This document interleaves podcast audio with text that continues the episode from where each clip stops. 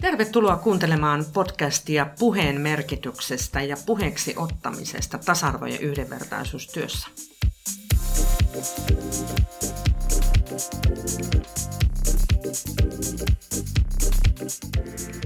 Minä olen Eija Leinonen ja toimin koulutusavain Oyssä tasa-arvo- ja yhdenvertaisuusasiantuntijana. Kun me tehdään työtä tasa-arvon ja yhdenvertaisuuden edistämiseksi ja sen suhteen vaikkapa nyt työ- ja koulutusmarkkinoiden segregaation vähentämiseksi, niin sukupuoliin ja ammatteihin liittyvillä stereotypioilla ja niiden purkamisella on tietysti äärettömän suuri merkitys. Segregaatiollahan me tarkoitetaan tässä yhteydessä koulutus- ja työmarkkinoiden jakaantumista sukupuolten mukaan. Eli Suomessa koulutus- ja työmarkkinat on hyvin voimakkaasti jakantuneet naisten ja miesten aloihin. Ollaan yksi Euroopan vahvimmin segregoituneita maita. Ja käytännössähän se tarkoittaa muun muassa sitä, että siellä sosiaali- ja terveysaloilla koulutuksessa suurin osa siellä työskentelevistä naisia. Ja sitten taas teknisillä aloilla enemmistö on miehiä.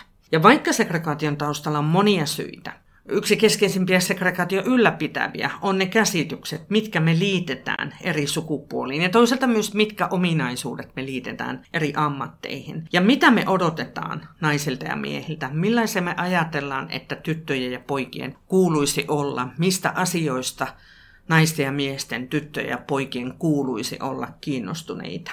Ja näitä rooliodotuksia me vahvistetaan kielen avulla. Ja kun me puhutaan segregaation purkamisesta tai ylipäänsä tasa-arvon ja yhdenvertaisuuden edistämisestä, meidän on hyvä kiinnittää erityistä huomiota siihen kieleen, mitä me käytetään. Mitä kieltä me käytetään eri sukupuolista, minkälaisia ominaisuuksia me sukupuoliin yhdistetään ja vahvistetaanko me niitä stereotypioita? Vahvistetaanko me siinä puheessamme, että naisilla on voimakkaampi hoivaviehti, jonka vuoksi he olisivat parempia siellä hoiva-aloilla, sosiaali- ja terveysaloilla? Tai että miehet ovat teknisesti orientoituneita, insinööriputkiaivoisia, jotka sitten taas paremmin menestyy siellä teknisillä aloilla. Ja se, minkälaista me kieltä käytetään, ei pelkästään tosiaan sitä segregaatiota niin kuin ylläpitävää, mutta se on myös sitä pahentavaa. Joku aika sitten uutisoitiin eräästä suomalaisesta tutkimuksesta, oli tutkittu suomalaista työelämää ja yhtenä tutkimustuloksena siellä oli tullut esille, että miehet stressaisi selvästi naisia vähemmän. Ja kun tätä uutista erällä radiokanavalla luettiin, niin sen kanavan juontaja kommentoi, että hän allekirjoittaa tuon tutkimuksen, koska naiset kestää stressiä vähemmän kuin miehet. Ja tietysti siinä sitten tasa-arvo- ja yhdenvertaisuusasiantuntijan roolissa hieman jäi pohdituttumaan, että noinkohan mahtaa olla, mutta yhtäältä juuri se kielen merkitys, että ehkä hänelläkin oli taustalla jokin toinen ajatus, mutta siellä kielellä hän vahvisti tällaista stereotypiaa, että naiset kestäisi stressiä vähemmän kuin miehet. Tai vaikkapa tässä segregaation purkutyössä, kun me puhutaan vaikka siitä, että millä tavoilla me kannustetaan naisia teknologia-aloille ja miehiä sinne sosiaali- ja terveysaloille, niin me saatetaan puhua vaikka siitä, että kyllä ne naisetkin pärjää siellä teknologia-aloilla, jolloin heti me sillä kielellä luodaan se asetelma, että naisten osaaminen, kyvykkyys ja kiinnostus on jotenkin eri tasoilla kuin miesten, mutta kyllä ne nyt kuitenkin siellä myös pärjää. Ennen kaikkea koulutus- ja opetusmaailmassa, ennen kaikkea nuorten kanssa työtä tekevien tai ennen kaikkea vaikkapa työllisyyttä hoitavien on syytä pysähtyä pohtimaan sitä kieltä, mitä käytetään. Ja vaikka siellä koulumaailmassa, millaista kieltä aikuiset käyttää, millaista kieltä lapset käyttää, millaista kieltä nuoret käyttää. Ja meidän aikuisten on hyvä pysähtyä myös kuuntelemaan lapsia ja nuoria ja ehkä välillä myös heiltä oppia niitä, niitä asioita. Ja tietysti kun näistä asioista puhutaan, puhutaan siitä puheeksi ottamisesta ja puheen merkityksestä, niin sukupuolten moninaisuuden huomioon ottaminen on tietysti äärimmäisen tärkeää. Eli meillä on tärkeää muistaa se, että sukupuolia ei ole vain kaksi, vaan sukupuolia on useampia. Mutta puheen merkityksen näkökulmasta toki myös se, että miten me puhutaan eri ammateista on tärkeää.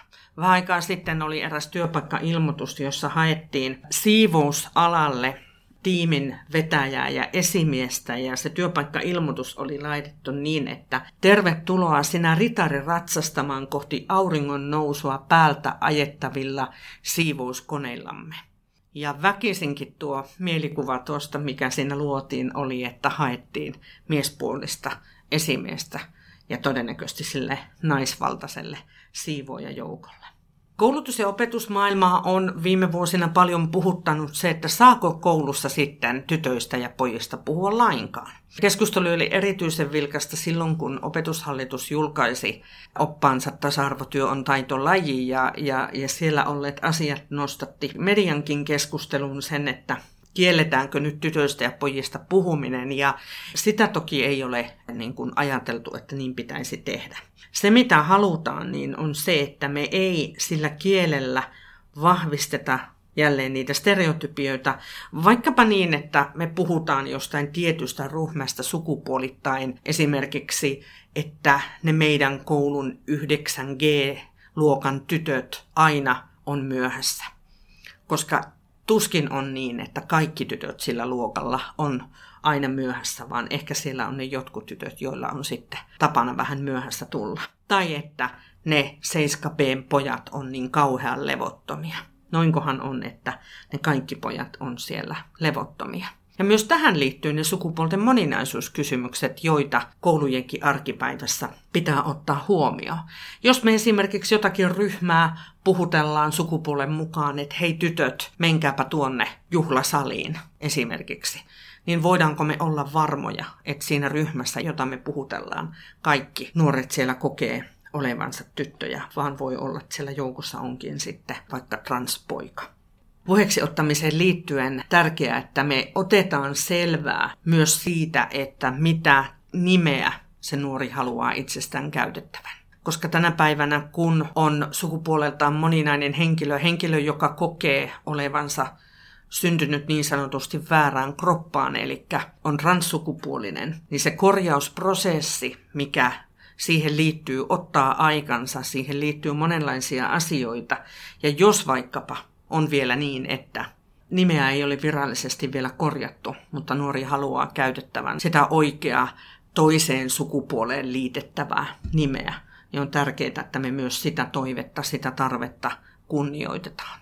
Minulta on joskus kysytty sitä, että entäs jos on tilanne, että nuori on valinnut sen transsukupuolen mukaisen nimen, mutta vanhemmat ei halua sitä käytettävän. Ja jos kysymys on alaikäisestä nuoresta, niin kuinka siinä tilanteessa toimitaan? Ja lähtökohta on se, että mennään lapsen, sen nuoren oikeudet edellä. Eli lasten ja nuorten oikeuksia me ei voida loukata. Ja silloin on syytä kunnioittaa toivomaan nimeä niin kauan kuin sitä ei ole vielä virallisesti korjattu. Mutta näihin kysymyksiin liittyy myös paljon sellaisia herkkiä aiheita. Miten ottaa puheeksi, miten puhua näistä erilaisista asioista ja miten minun pitäisi huomioida vaikkapa sukupuolten moninaisuutta niiden omien opiskelijoideni kanssa. Itse annan kyllä aina sen neuvon, että keskustelkaa niiden nuorten kanssa. Jutelkaa sen nuoren kanssa, joka vaikkapa on ilmassut, että minä en olekaan Petri, vaan minä olen Petra. Että mitä toiveita ja tarpeita hänellä on, miten hän toivoisi, tai onko jotain sellaista, mitä hän toivoisi, että minä opettajana tai ohjaajana otan huomioon. He on niitä parhaita asiantuntijoita siinä. Näihin kysymyksiin liittyy myös paljon erilaista terminologiaa ja, ja se voi pahimmillaan olla myös aikamoinen viidakko, eikä meidän tarvitse niitä kaikkea termejä niin kuin juurta jaksain tuntea ja tietää. Siinäkin me voidaan keskustella niiden nuorten kanssa tai aikuistenkin kanssa siitä, että mitä ne oikein sitten käytännössä tarkoittaa ja juuri sitä, että mitä minä opettajana, ohjaajana, miten minun tulisi toimia. Turun yliopiston tulevaisuuden tutkimuksen ja Jyväskylän, Hämeen ja Oulun ammattikorkeakoulujen toteuttama potentiaalihanke teki tässä vastikään selvityksen näistä kysymyksistä ja millä tavoin yläkoulun ja toisen asteen opettajat kokevat oma osaavansa nämä erilaiset termit ja, ja miten he kokevat, millaiset valmiudet heillä on näistä asioista puhua. Ja, ja sen selvityksen mukaan siellä oli aika paljon eroa, miten opettajat kokivat sen oman valmiutensa puheensa kaikkein haastavimmiksi asioiksi. Siellä nostettiin esille uskonnosta, etnisyydestä ja vammaisuudesta keskustelemisen ja niihin liittyen myös sitten niihin ammatti- ja uravalintoihin liittyviä kysymyksiä, niistä puhumisen. Ja voisin kuvitella, että jos näihin uskontoon, etnisyyteen ja vammaisuuteen vielä liitetään sukupuoli- ja sukupuolten moninaisuuskysymykset, niin voi olla hankalia tilanteita, tai ne voi tuntua hankalilta tilanteita puheeksi ottaa. Mutta eihän siihenkään muuta ohjetta oikeastaan ole kuin, että täytyy vain ottaa puheeksi. Ja kun me mietitään sitä omaa tapaa puhua, niin hyvin keskeistä on se, että me arvioidaan sitä omaa ajattelutapaa, koska se ajattelutapa ohjaa sitä meidän puhetta. Eli millaisia ominaisuuksia minä yhdistän tyttöihin ja poikiin, naisiin, miehiin, transsukupuolisiin ja niin edelleen. Miten minä suhtaudun eri sukupuoliin. Ja toiminko minä eri tavalla eri sukupuolten kanssa, jos toimin, miksi? Käytänkö minä erilaista kieltä eri sukupuolten kanssa, jos käytän, miksi?